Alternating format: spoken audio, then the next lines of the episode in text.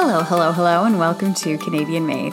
My name is Olivia, and each week on this podcast, we go behind the scenes of the Canadian entertainment industry to learn how things get made and the stories of the unsung heroes who make them. Today on the podcast, I'm so excited to be joined by Garry Campbell, who is now the showrunner and EP for the return of Kids in the Hall reboot on Amazon TV. This was such a great episode because Garry is just such a wealth of knowledge. He gives amazing advice on what makes an amazing sketch comedy show. And of course, we talk all things Kids in the Hall and the legacy that they have left. So, without further ado, let's get into my conversation with Garry. Well, thank you so much for coming on. It's such a pleasure to have you. I'm so excited to talk all about Kids in the Hall and and whatever else that comes our way. Oh, sure. Yeah. You, uh, again, I'm. I will follow your lead. Perfect. So I got to say, it, I mean, the timing of this has worked out nicely because uh, obviously the show just dropped yesterday, but good lord, the reviews. Um, like it's, I, it's one of those things where I knew the show was good, but I'm also used to, you know, not really understanding show business, and so just because I know something is good doesn't mean I know anything. Uh, so it's just weird that this is the first time in a while where what I thought is lining up what with how the world is receiving it, kind of, which is awesome. So I'm Yeah. kind of I'm glowing a little bit over it. It's just it's just kind of like you read these reviews and they're saying all those things that we said in the writers' room on day one, the things we wanted it to be and the things we wanted it to achieve, and it's just wild that people are seeing that. You know, that's again, I, I I'm sure you've talked to lots of people in the industry, and you're you are in the industry, so it's it's it doesn't happen like that very often. Everybody on the inside, I know, keeps talking about what a miracle it is, and that it is kind of that, and for all those reasons. I mean, it's a TV show, movie, whatever. It's gonna train wreck probably on a daily basis, you know, and. and uh, and that's, I mean, that's the business. I mean, anybody that doesn't understand that, oh boy, you got some problems in front of you. Um, but you know, I, I think we were just lucky. We just, you know, at right time, right place, right people, you know, and I've been doing this long enough that I've kind of, I know enough. And again, I'm not always right and I don't always get it right, but surround yourself with people who can just deal with that stuff. You, you, you know what I mean? Like that don't fall apart when things fall apart because it's going to fall apart. It's, it just will. So I, I love having people around me that are just like, yeah, we just deal with it. You know, like this happened we're not going to waste any time weeping we're just going to we're just going to fix it and move on and so i think that's partly why we got where we got is that i just had good people around me who were just like if something came up they offered solutions as opposed to you know commiserating in my pain you know it's just so feeling very good right now Oh, that's fantastic. So, if you don't mind, can we take it back to the beginning Sure. and start there? I read in an interview that you described yourself as a somewhat shy and awkward, uh, you know, kid growing up. And so, I'm wondering how that shy, awkward kid found himself in an improv group. it's the, you, you know what i wonder all the time like honestly it, it baffles me. And first of all back i don't know how i ended up in a drama class in high school. I don't know how that happened. That that doesn't make any sense to me. I couldn't go go up to the counter with stuff that i got in a 7-eleven and talk to the the person working the counter. I couldn't do that stuff. I was just i was just painfully shy. And still am in more ways that i think anyone would believe. But but um, somehow I ended up in drama, and somehow I ended up getting up on stage. There's no easy answer to that because it, honestly, it's it's like this weird thing that happened to me that I don't understand.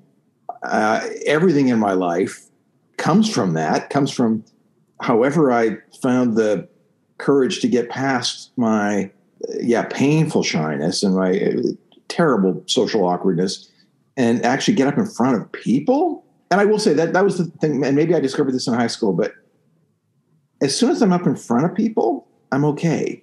It's all the anticipation.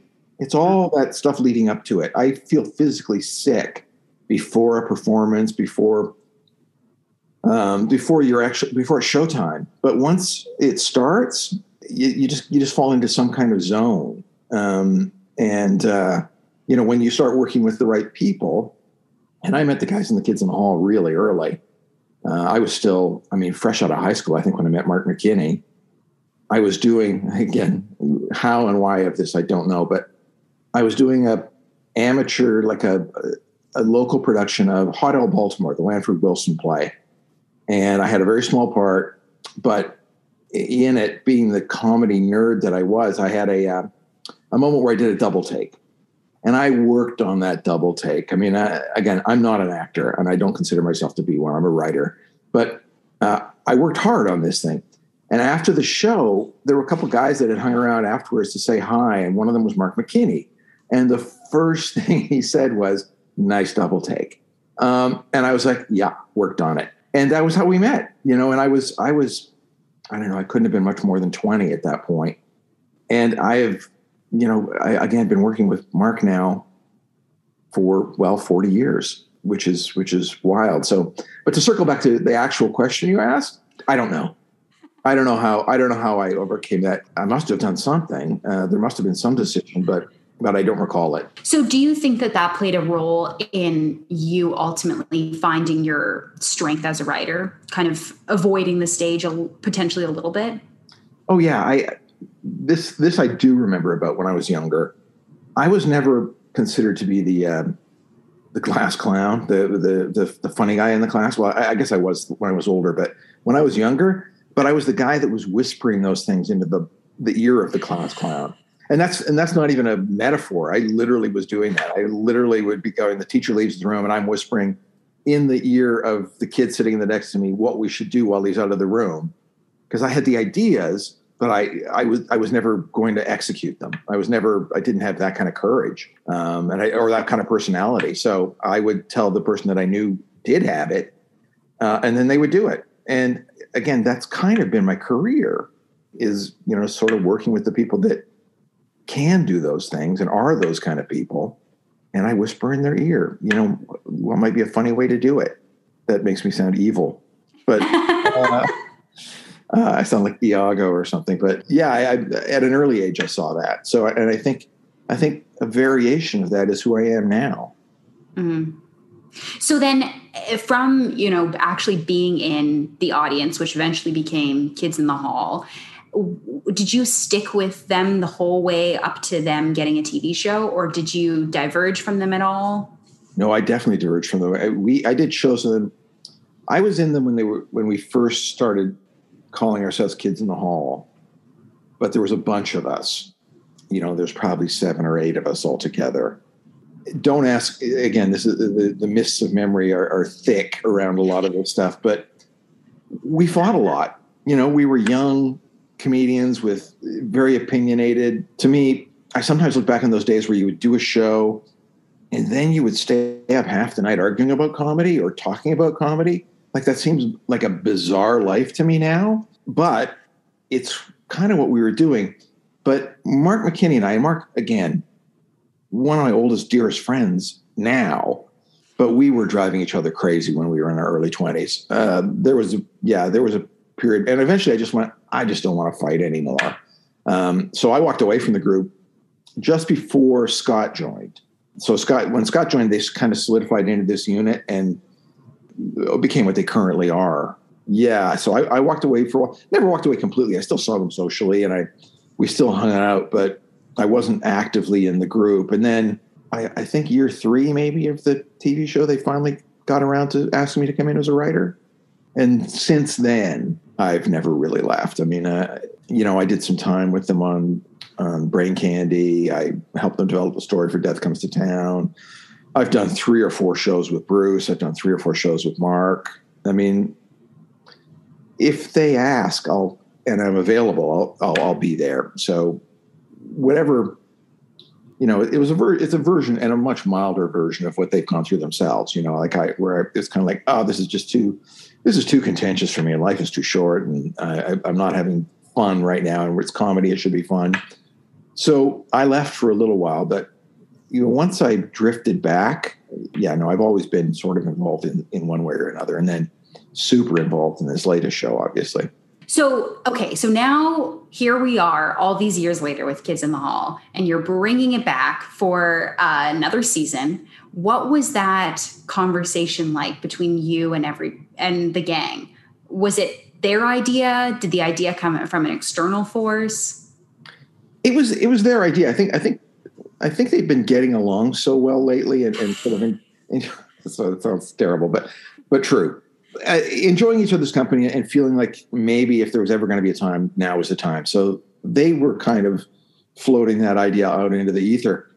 They approached me after they'd already gotten the deal set up, and honestly, and this is the truth, it was a long time before I realized I was the showrunner. A long time, like shockingly months into the process, because I I just you know, it was one of those things where I think Bruce had maybe called me and said, "Hey, we're we're we're doing another. We're bringing back the sketch show. Do you want to be involved?" And I was like, "Oh, of course. Are you kidding me? Sure." So in my head, I thought I was going to come into the writers' room and help with the writing and just sort of help. You know, just uh, that's what I thought it was going to be. And then I get there, and that's what it was. I mean, it was just it was just the the small group of us sort of throwing ideas around and talking about what we wanted the show to be and how we, you know, pretty early we had you know, we knew that we just wanted it to be season six, which I think that's if we if we really hard succeeded at anything, we succeeded at that. Anyway, I it was only after I'd been there a month or so when I realized why am I on the phone with Amazon all the time, and why am I why am I every time there's one of these meetings, Garry should take it. I, I, I thought, well, I'm doing all the showrunner stuff, but nobody has ever said the words showrunners to me or executive producer or like anything. They, it was just, it wasn't until honestly, probably a year after we had all started that, because we took a little time down after during COVID because there was a point where we were going to start up, but we would have been like the first show starting um, with all the, the various pandemic protocols in place. And we just didn't want to do that. We didn't, we didn't, you know, we are a bunch of 60 year old guys. We just didn't want to sort of be guinea pigs as well. And Amazon was fine. Amazon was very nervous about it as well. So they they said, fine, well let's let's wait until some of this uh, gets sorted out. So it wasn't until we got word that you know the next year, this would be 2021, I guess, and that we were a go and we had firm production dates that I I finally went to Broadway Video and I said, hey, what am I? Because and they were like, "Oh no, no, no, no, yeah, we were just doing up paperwork, and we were going to call you about that. We were going to have that conversation. You, you know, you, clearly you're the showrunner." And I'm like, "No, well, nobody, clear? no, not not in the slightest." So it was it was a very weird beginning of it for me. It doesn't really change creatively anything. I mean, we I was in the writers' room, and I've been doing this long enough, I guess, that I, I tend to you know, running a writer's room is something that I've been doing forever now for like 20 years. And I love it. It's my, it's my favorite thing. And I think it's one of the things that I'm, if I have any particular uh, real strength, it's that, you know, uh, so that was fine. And I, and I always thought, well, I, I, I tend to gravitate towards being that person anyway. So that was all fine. It's just, it's just show running is a, a whole different thing. That's, you know, that's a, so it was, it was a weird beginning, not unpleasant, mm. but just very very typical of how this show sort of came out the gate. It was all very, here we are and it's exciting, but what's happening? you know, exactly. And because of COVID, it took so long. Like we, you know, we did, we wrote most of the show in 2020 and then took a break, you know, for almost a year before we actually came back and, you know, looked at the material we wrote and said, okay, you know, what do we still love? What do we not love? What do we want to change? And got you know got serious about it. Mm-hmm. So it was it was it was kind of a strange process. And I mean, I've never been on a show like that where production takes a break, you know, for the better part of a year. But uh, it doesn't seem to have impacted the show. Mm-hmm. So I want to pick up on one thing you said there about you know what you think makes a good writer's room. What do you think? You know, what kind of skills do you like to see from the person leading the helm? I always say a showrunner's job is not to be the smartest guy in the room and it's not to be right all the time. And a showrunner's job, as far as I'm concerned, and again, it's a million things, but primary, it's creating an atmosphere where people not only can do their best work, but want to do their best work. That's number one.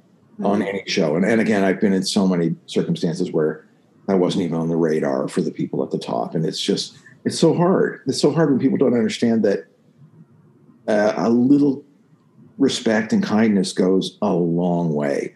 And at the end of the day, we're we're not this machine. We're a bunch of people, you know, and everybody in that room has to be seen as as an individual.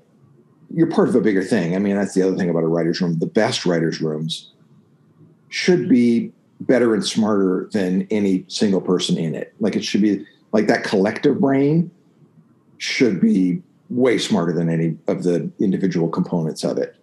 And in the best writers' rooms, it has been that way. It's like it's and it's and that goes back to what the kids in the hall are. I mean, I said it over and over and over again to Amazon and, and to the guys. And you know, my job more than anything was to protect the five flavors of those guys. It's not like, you know, most shows you know there's a, a lead or two leads or there's a concept of the show that needs to be sort of adhered to and protected and and make sure that you're hitting that at all times. Whereas with kids in the hall there's these five flavors and i had to make sure that those five flavors were present you know and that and that one wasn't overwhelming another and that we weren't because to me that's what the show was. The show was five guys who each brought something unique to the table and if we lose any of those voices, we don't have the show. We don't, it's not Kids in the Hall anymore.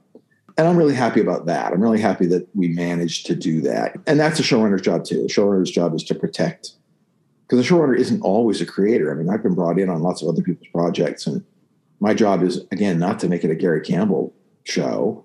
My job is to make it the best show that whatever the, whoever created it, try and help them achieve that.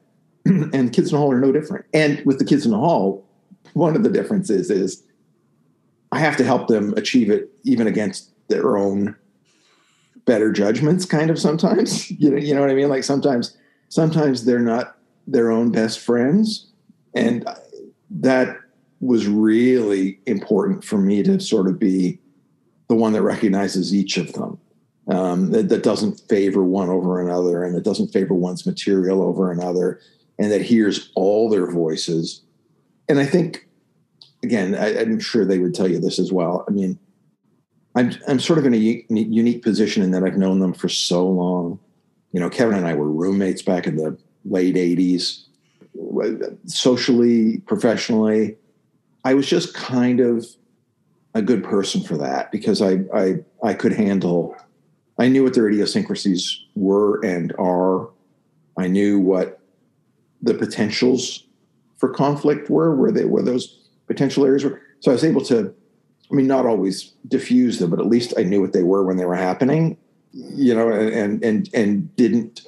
I was about to say I didn't take it personally. Of course, I took it personally sometimes, um, but but I didn't let it derail anything. I, you know, I didn't let it get in the way of of the job um, because I recognize that this is who they are. You know, and and again, it's like with all of us, right? You know, our strengths and our weaknesses are so closely intertwined. Sometimes those weaknesses are so tied to whatever it is that makes them great that I'm not saying you have to encourage bad behavior, but you have to at least understand that it's part of what makes them tick.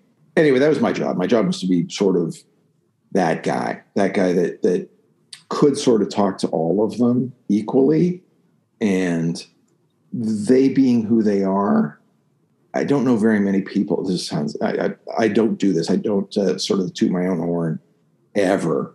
And my wife wishes I did way more of it. But, but I think I was the right person at the right time for this, for this gig. Um, and it has as much to do with me personally as it does to do with me professionally, if that makes yeah. sense.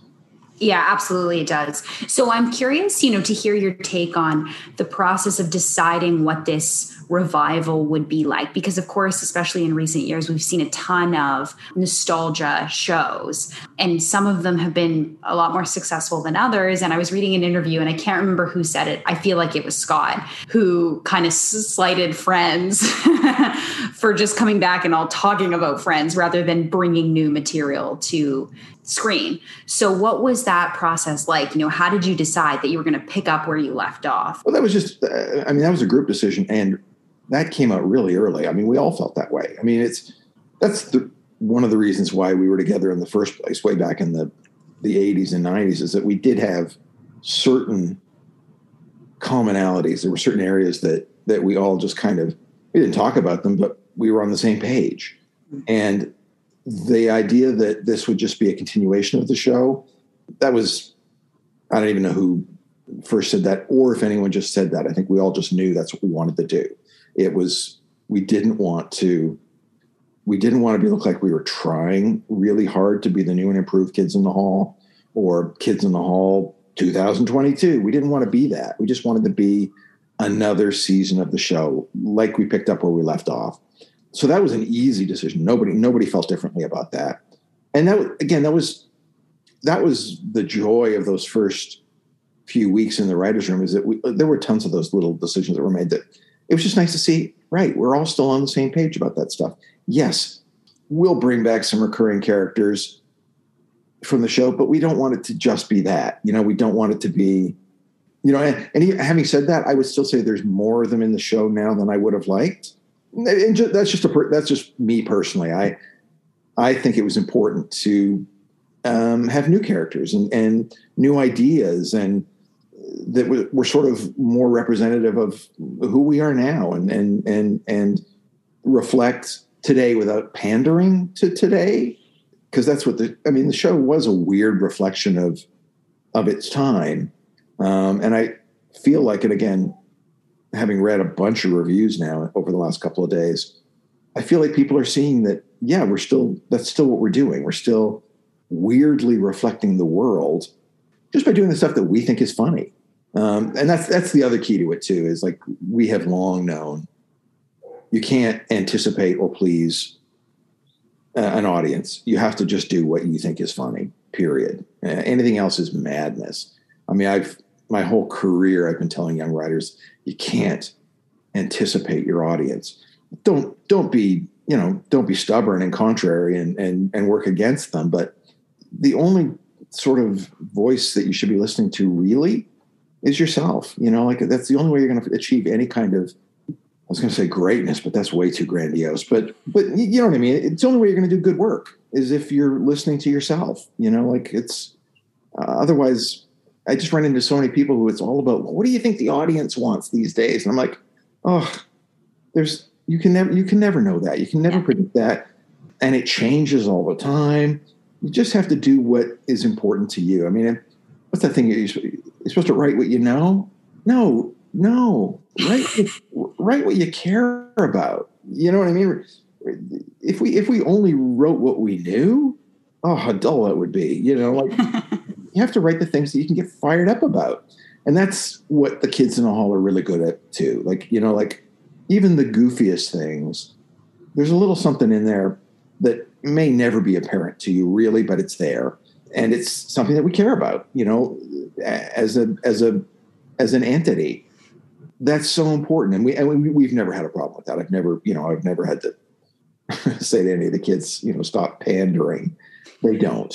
It's not something they do. So that, I mean, in the early days of, of the writing, writer's room, that was easy too. It was just like, you sit around, you throw out ideas, and you're trying to make the other guys around the table laugh. You're trying to make that, that hive mind giggle. It was, it was there immediately. Like it was there day one you know that's what and that was the other thing that covid derailed a little bit we we were in person in a writer's room for about three weeks before covid hit and then all of a sudden we couldn't be in a room together so thank god for those first three weeks where we got so much done and so many great ideas came out of it because once you start doing zoom writers meetings there's you know, I, I have some I have friends that are improvisers that they do improvised shows on zoom and I just I can't even I can't even wrap my head around it. Like if you're not live feeding off that energy of the room, not to mention it's so much harder to read the room online than it is when you're there in person. And that's such an important part of a writer's room is also reading the room. Know when your idea when you've lost everybody and or or they're not into it move on. And that online got trickier. So again we were really lucky that we had I don't know what it was, three or four weeks before we had to be sequestered into our own hotel room. So I'm curious about the differences between, um, you know, working with uh, HBO and CBC way back in the early 90s and late 80s, and then working with Amazon and the whole like i mean so much about how we consume tv has changed. You know did did it affect you or to have you noticed? I mean obviously you've been working in the industry this whole time but you know how, how are you seeing this new age of streaming and, and the industry? I love aspects of it. I mean i love that it feels like it's far more creator driven now. Mm-hmm. like i think i think people's i hate the word but people's visions i think are are are making it to the screen a little more undiluted than they than they used to be like that sort of i think the streamers have taken away an aspect of of creation by committee somewhat. Now, and now, now I'm going to directly contradict that because when we first, I actually had this conversation with Amazon. It was we sent them the first batch of sketches, and we got, I'm probably exaggerating, but only slightly, like 30 pages of notes back. And I, I sent them an email or got on the phone. I can't remember, but anyway, I, I spoke to them saying, jokingly, I said, you know, this is the first time I've ever received a set of notes that had an appendix. You, you know, and um, and that's not a joke. There was an appendix, and it was because most of the notes weren't creative, and this is where I think things have really changed. And and um, I can go on about the pendulum swinging and and and my feelings about it, but essentially, it was they have all these focus groups, and, and sorry, not even focus groups things like GLAAD, all these organizations that weigh in on everything. And it's all about sensitivities. It's all about, you know, uh, trying to not step into anything uh, of this day and age, which, again, I will speak briefly about pendulum. As far as I'm concerned, it's, it's kind of like the climate now is there's been a pendulum over here forever. And that wasn't right. Now it's over here also not right.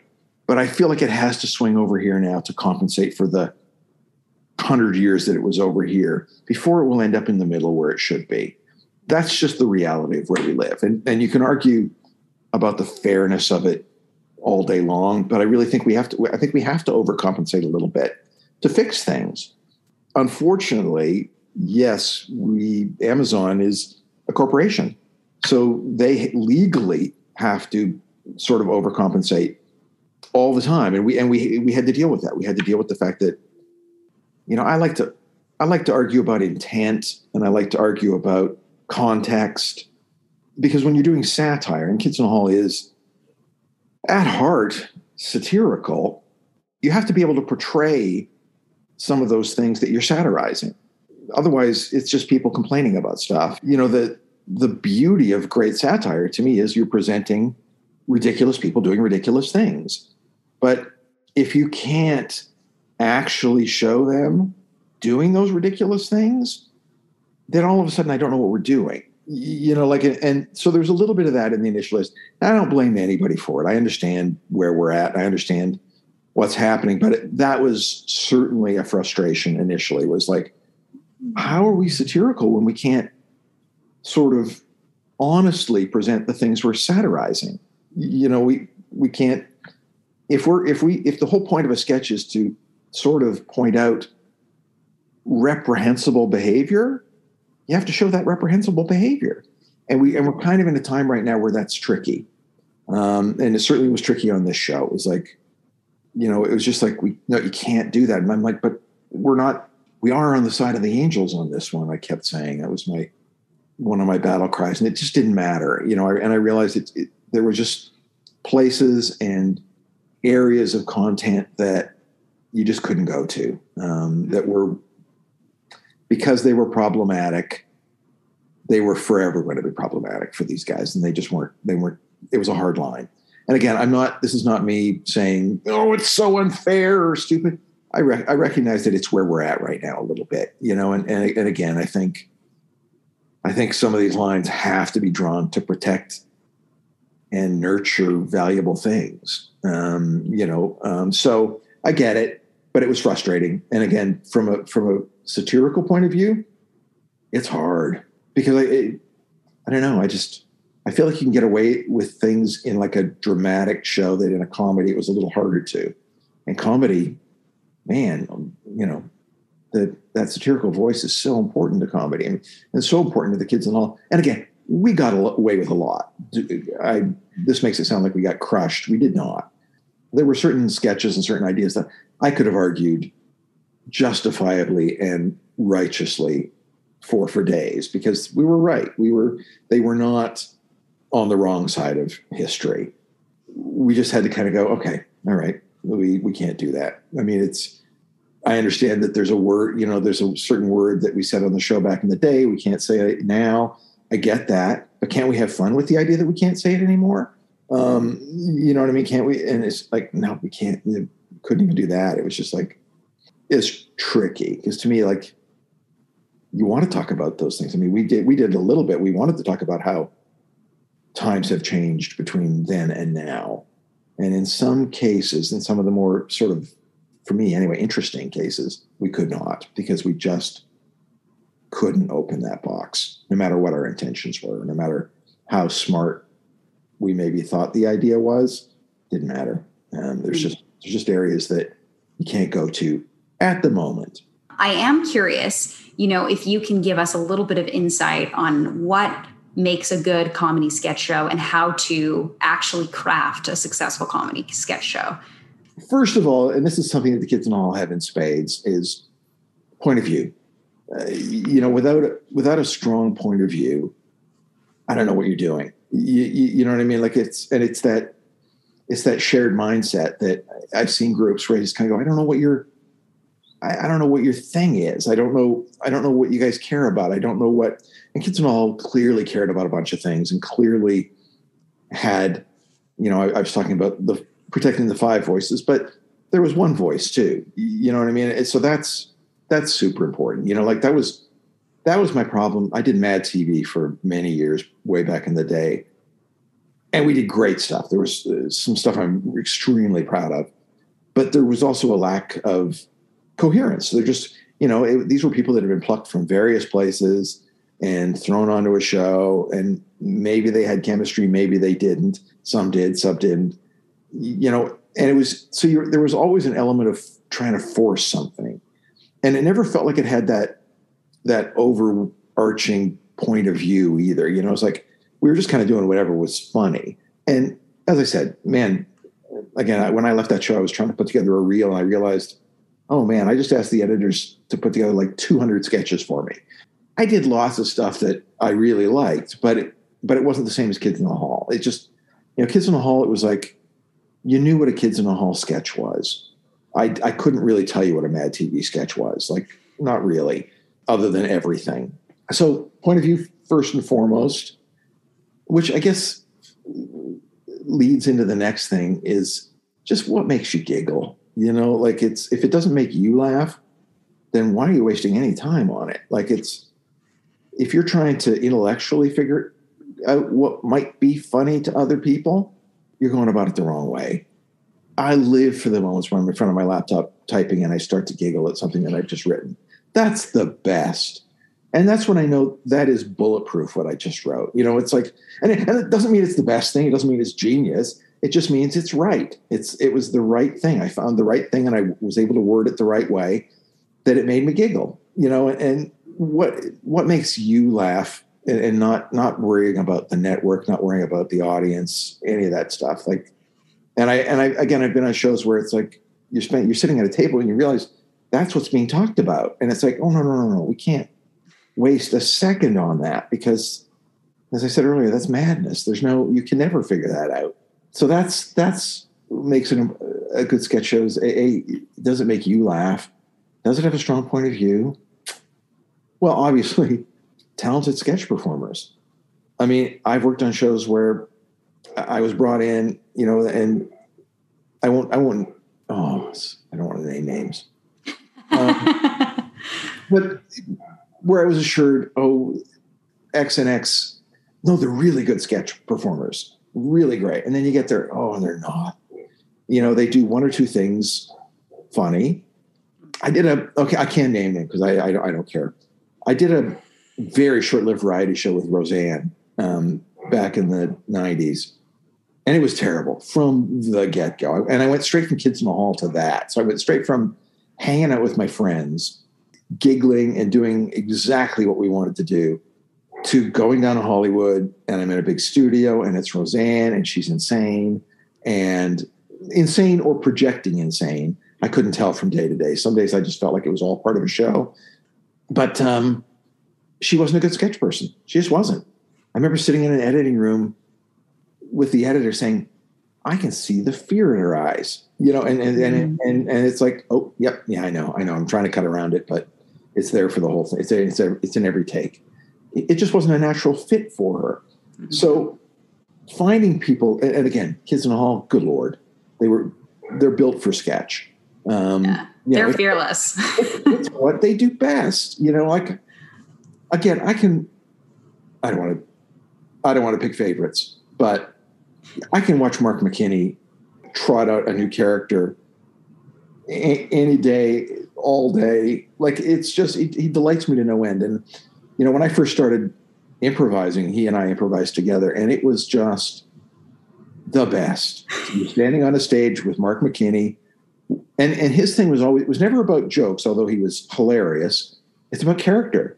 He would just dig deep into this character you know, in a way that that a I never did. I was I was the guy that I planted my feet on the stage and and said funny things. I guess I never I never deeply inha- inhabited a character the way Mark did. And, um, but I'm in awe of it, you know. And and it was the same on this new show. It's like some of my favorite moments are just like like Mark Mark pitched a sketch and it was a tough one to uh, to wrap our heads around. But it, it's that thing where again I've been working with Mark for 40 years now so when he says, trust me, I'm going to trust him, you know, and we'll, and we'll figure it out. And I love the sketch now and, it's great in the show. But I remember sitting, sit with the director sitting in the room going, what is this? Like what, I, you know, trying to figure out how to shoot it.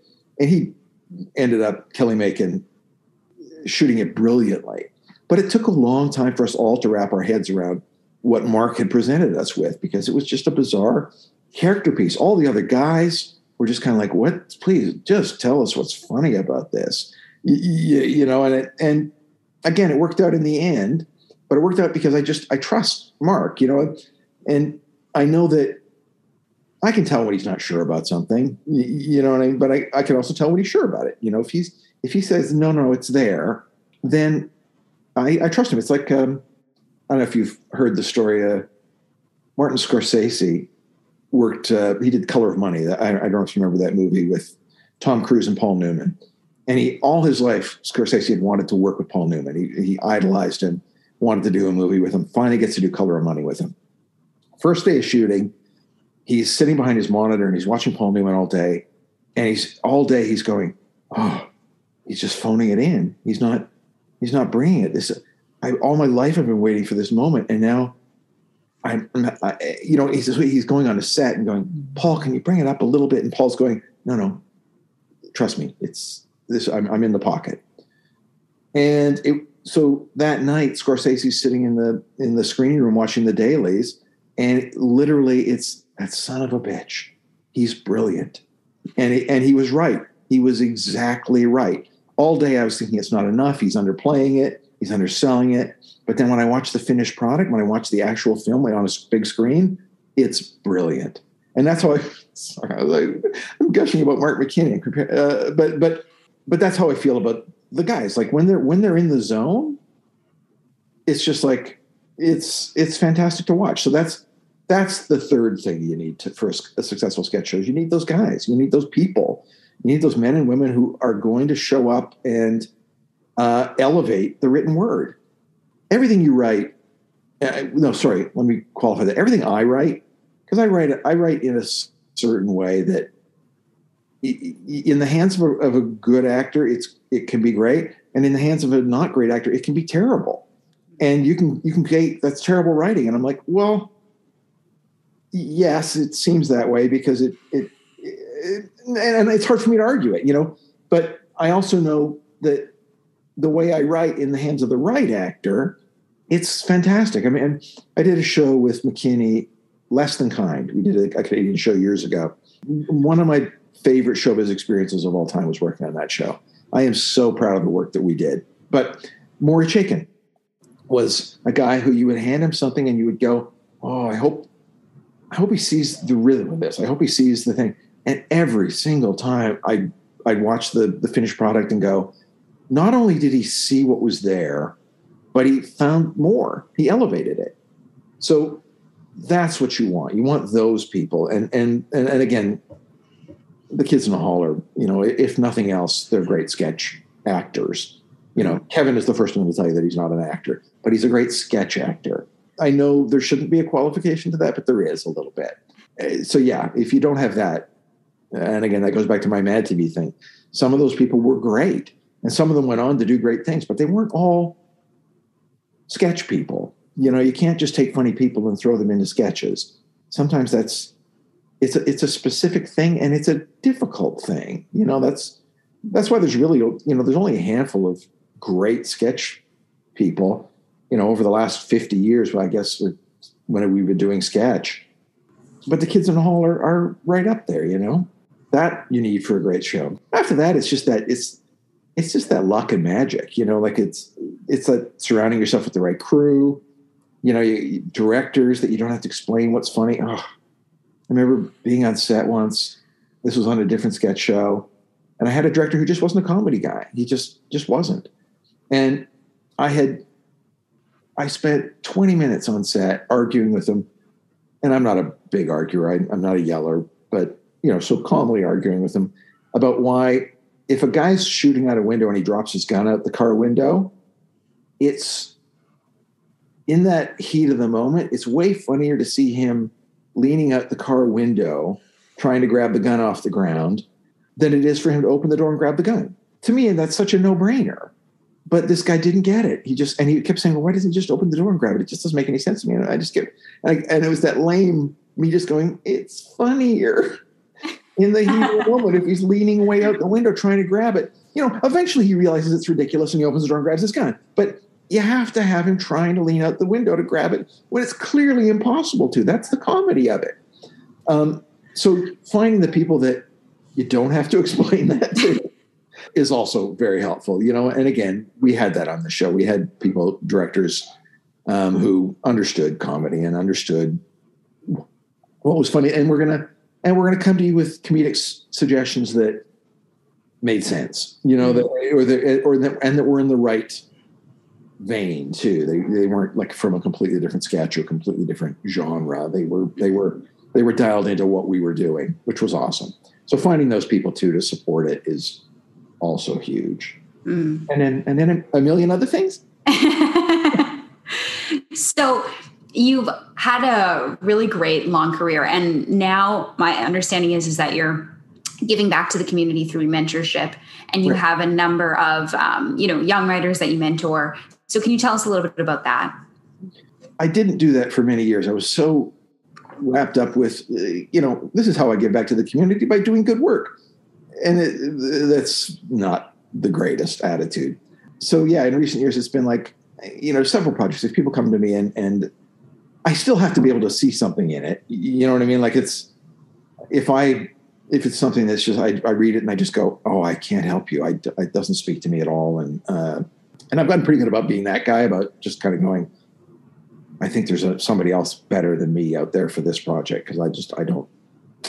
Um, but having said that, most things I can find a way to get excited about it. So and it's it's like I just I just spent the last year or so developing a show set on a, a First Nations reserve, um, and it was just it was a delight. I love the creator. I love the the guy that wrote the thing, but green as can be, but a good guy, and he had and he had a voice.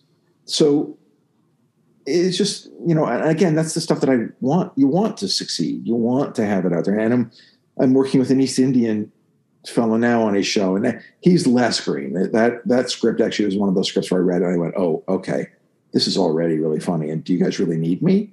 But they were like, "Oh no, no, we need you know we need you just sort of from, from a production sense to be looking at these things, and uh, and that's fine." Uh, but same thing. I just it's just we need uh, that new young generation of voices I wish this is something that, that happens a fair bit, and and I I am capable of soapboxing on this a little bit, but um, I don't get asked, you know, because I'm a middle aged white man, I don't get asked to help women much, unless they're women that I know and have worked with. You know, I get asked that all the time, but I, you know, I'm not a young woman who's got a show. I'm not who they're going to turn to because it's just not the way we work right now. And yes, there should be older, experienced women out there who can help them with that, but there aren't that many.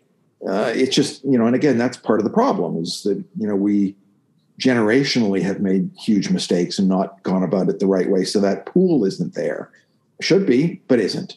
It will be because I see you know tons of female voices now coming up, but they're all young and a lot of them are green and a lot of them could use more experienced people. So I don't get asked to do those things, and I get it. But at the same time, I kind of go, well, making a show is making a show.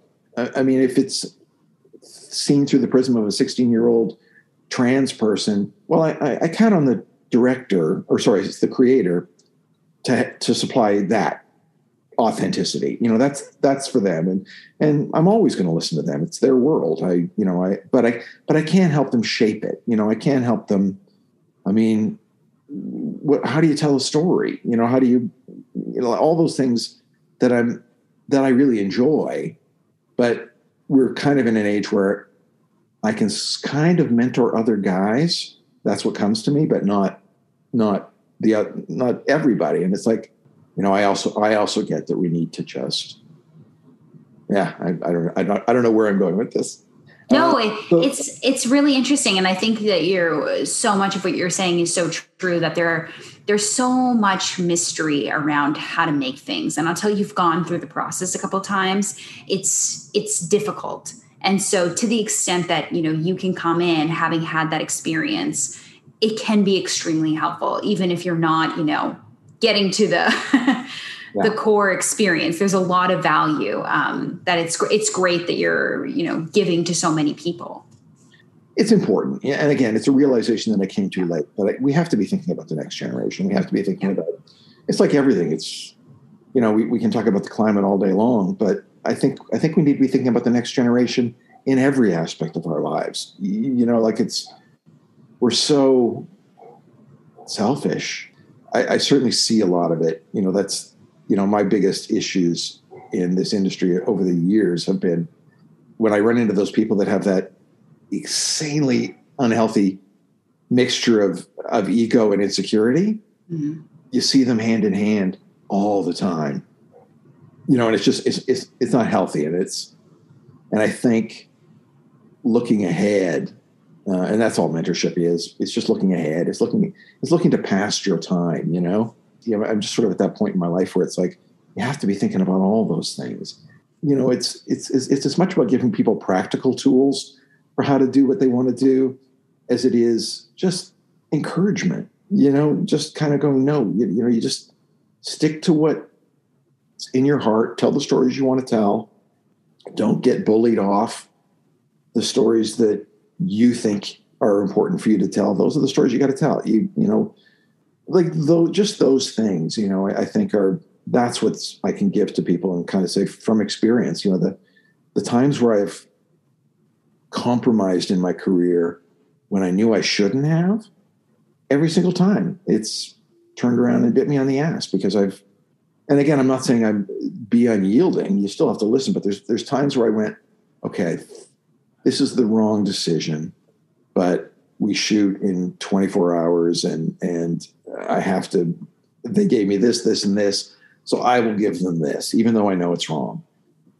Always a mistake. It's always a mistake. You know every single time I've regretted it. I've gone oh I shouldn't have I shouldn't have I shouldn't have been doing this. I should have just been going no right is right you know and in this particular case if you if you know you're right and again I'm not saying I always know I'm right because I don't but sometimes I do. Sometimes you know when you're right, uh, and you have to stick to that. You know, and, and that's I think a, a valuable thing for young people to hear is that you know if you feel strongly that you're about to make a decision that's going to damage your, your your project, don't do it. Don't ever do it. No matter what justifications you or rationalizations you find yourself telling yourself, just don't. Just stick with your gut. You know, your gut is all you've got, you know. Um, and as you get older, your gut gets smarter, you know. And that's just experience, you know. It's really interesting. And and it's it's funny because when I actually first started this podcast, I was thinking so pragmatically that I was hoping to help other people, you know, tell their stories and and give other people tools to, um, you know, find their way in the industry. But what I've the feedback that I've gotten time and time again is you know when people speak about a time in their career that was particularly difficult or you know some adversity that they faced in the industry and that's that's the part of it that people really hang on to because that's the part that's so under discussed and difficult. So it's like you say, it's not just giving people the technical support, but also giving people that emotional support and that confidence to persevere through, um, you know, the highs and lows of the industry because they're inevitably coming for you. well, and that's and that's but that's an yeah, you're right, you're right, and that is so important to, for people to understand that it's it's like relationships. You know And i mean? And i'm not just talking about romantic relationships or i'm talking about all relationships. The sooner you understand that it's always work that that it never gets to that point where ah i've made it. Um, you, the sooner you can wrap your head around that the sooner you can just enjoy it. You know you can just enjoy it for what it is and recognize that you have to be putting work into it at all times forever. And your career is the same thing it never gets to a point where you just ah unless you're a big star and there's just a handful of them and there's very few in canada. But unless you get to that point it's always going to be work and you have to you have to understand that. You have to understand that um you know my family my family they they think that because i'm in television i've got it made that i'm rich and i've got it made and, I, and i'm always having to say guys i have spent the last 30 years of my life never knowing what I was going to be doing six months from now, ever. You know, and again, I'm lucky. I'm one of the fortunate ones. I keep working, but there, until I don't, you know, there will come a day, you know, like it's for everybody. It, it, it comes. So you have to understand that too, that it's, there's never, I guess it's like that thing. It's like when people expect anything to be perfect mm. or that, or that that state exists it never does. You never get there. It's the process, it's the journey. It's, you know, and, and if you can't, if you're waiting for perfection or waiting for that payoff, you're never going to enjoy the ride, you, know, and it's, and, and that I think is a good thing for young people to hear is that, you know, like, God, I, I taught once. I'm not. I'm not a teacher by nature. So, but um, the one thing that killed me about it, it was all these young people getting into comedy, and they all wanted to know like who they should contact. Are, is there a number that I should have? And I was this like, magical number. I know, and I was like, and I was like, man, I don't know anybody that didn't put in their time. You, you know, like every good writer that I know put in their time doing other things and the, the groundlings in uh, in LA do an amazing thing, and I loved it. They um, when you go see a groundling show, in the program it has the list of the sketches but then it has it has who's in the sketches but then it has who wrote the sketches which i've never seen anybody any other sketch show ever do. And it was great because you could watch a sketch show and you could kind of look and go okay all the sketches i love were written by this person. So let's talk to that person and you know because uh, this would be when i was on mad tv and we we're looking to hire new writers but that's that's how you found them.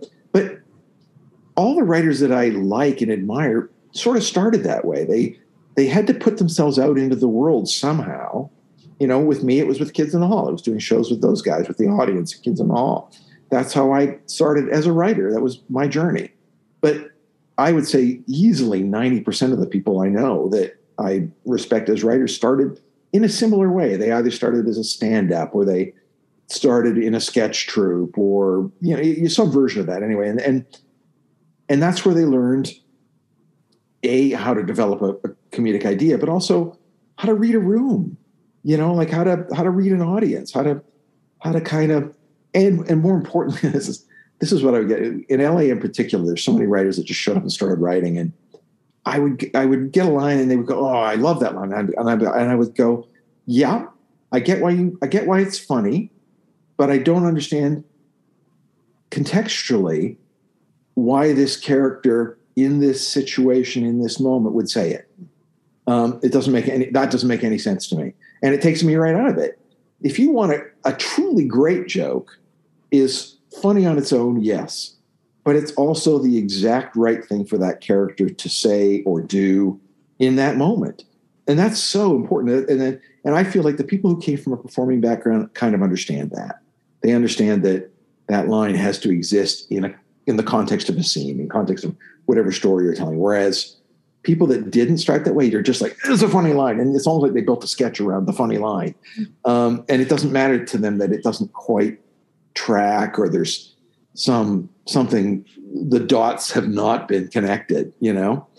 How did I start on this thing? I don't know, but I'm loving it. Oh, I yeah. Anyway, that's. It's, it's so it's so important, you know, like it's so anyway, yeah, it, it, was about it was about young people, like just just getting them to understand that, like that that there's no easy way. You, you just yeah. have to if you can get out there and be part of a troupe, take some second city workshops, take you know, eh, because that's part of it too. Part of it is getting yourself into the community. Uh, just make sure you love it. You know, make sure it's something you enjoy doing, and and that's and that's the other thing with with mentoring, I guess, is and, and uh, you know, you know what? I've never been partnered with anybody that I went, oh, they're here for the wrong reasons. They're always here because they have a story that they want to tell, and they have a uh, a fairly clear viewpoint on that story. So you know, and that's the stuff that I'm happy to encourage. You know, that, that's you're always not always, but every once in a while you get asked like to Canadian something up. Oh yeah. Yeah. How do you do that? How does one Canadian something up? it, it, again, it, that falls into the same category as how do you how do you uh, get inside the head of the audience? You don't. Um, right. I, I I believe that if you're Canadian and you're writing about a story in Canada, it's Canadian. You don't need to Canadian it up. You don't need to. You don't yeah. need to be referencing loonies. And yeah. it's just all that stuff is just so forced and stupid so letting them know that too is like you don't have to and that's that's i find with both the projects that i'm that i'm helping out with right now it's a little bit of that too. It's like you don't have to over explain mm-hmm. you know like yes you're going to get those notes. You're going to get the notes are going to say i don't understand this. And it's like that's okay. It's okay if they don't understand it. They, they can look it up or or it can be you know again you don't have to answer all those questions in the pilot. That's a that's a a thing that I find, and that's I'm a good buffer for them on that too. I'm because I can go to the network and go, look, no, no, he intends to talk about that in, episode four, but we don't need to sort of all of that laid out in in, a, in in the pilot because then it's a bad pilot. It's just you know it's expository and and also you're talking down to an audience that you shouldn't be talking down to. You know, um, so that's where I can be helpful too because I know that from experience. It's just like no, you don't you spell out spell out you have to spell out everything that makes them understand the story you're telling in that episode. That's it. You don't have to spell out every aspect of the world or explain why people say certain things. You know particularly in the indigenous world it's like no some of that stuff can be mysterious. Some of that stuff can just be magical. You know like it you guys don't amongst yourselves talk about it you know every time it happens do you? You don't. So yeah. why why should you be doing that on the show? It will feel that makes it inauthentic. No, it's super interesting. And I think it's a lot of really good advice for people out there who are, you know, starting to get those notes from the networks and feeling a little uncomfortable in themselves, you know, not, you know, wanting to push back too hard. Well, it's tough. I, it's a tough balance. It is. And, and, and it is a balance. I mean, you want to get your show made, you, you know, that's, that's exactly. I've been there, you know, and, and I'm, I'm just saying, give them what you can. If you get a note, and honestly, the note is six of one, half a dozen of the other, take the network note. But if it hurts what you're doing in any way, don't. No, I, I always say if you can take a note, take it. It it creates goodwill. It it you know it lets them know you're listening to them and you're respecting their position in this partnership. That, that's all important. But but again, if you've got that little voice inside of you going, "Oh no, that that that's a mistake," it probably is. and you should mm-hmm. you should just you know figure out a way to respectfully tell them that you can't take that note. So, my last question for you is Can you recommend a piece of Canadian content that you love? Easily. Obviously, Kids in the Hall. no, no, but easily I can recommend Less Than Kind. Less Than Kind to me is one of the great shows of the last 20 years or whatever. That I was shocked. I remember sitting down with the, with the, the guy who owned the production company one time and getting the numbers of people that were watching the show. And I didn't think you could have such low numbers and still be on the air. I didn't I didn't know it was a thing. And and it shocked me because the show was so good. And everyone I knew that had seen it loved it, but you couldn't find it. And you can't find it now. I I think maybe oh, I want to say season 1 might be on Netflix. Although why season 1 is on there and not the other 3 is baffling to me.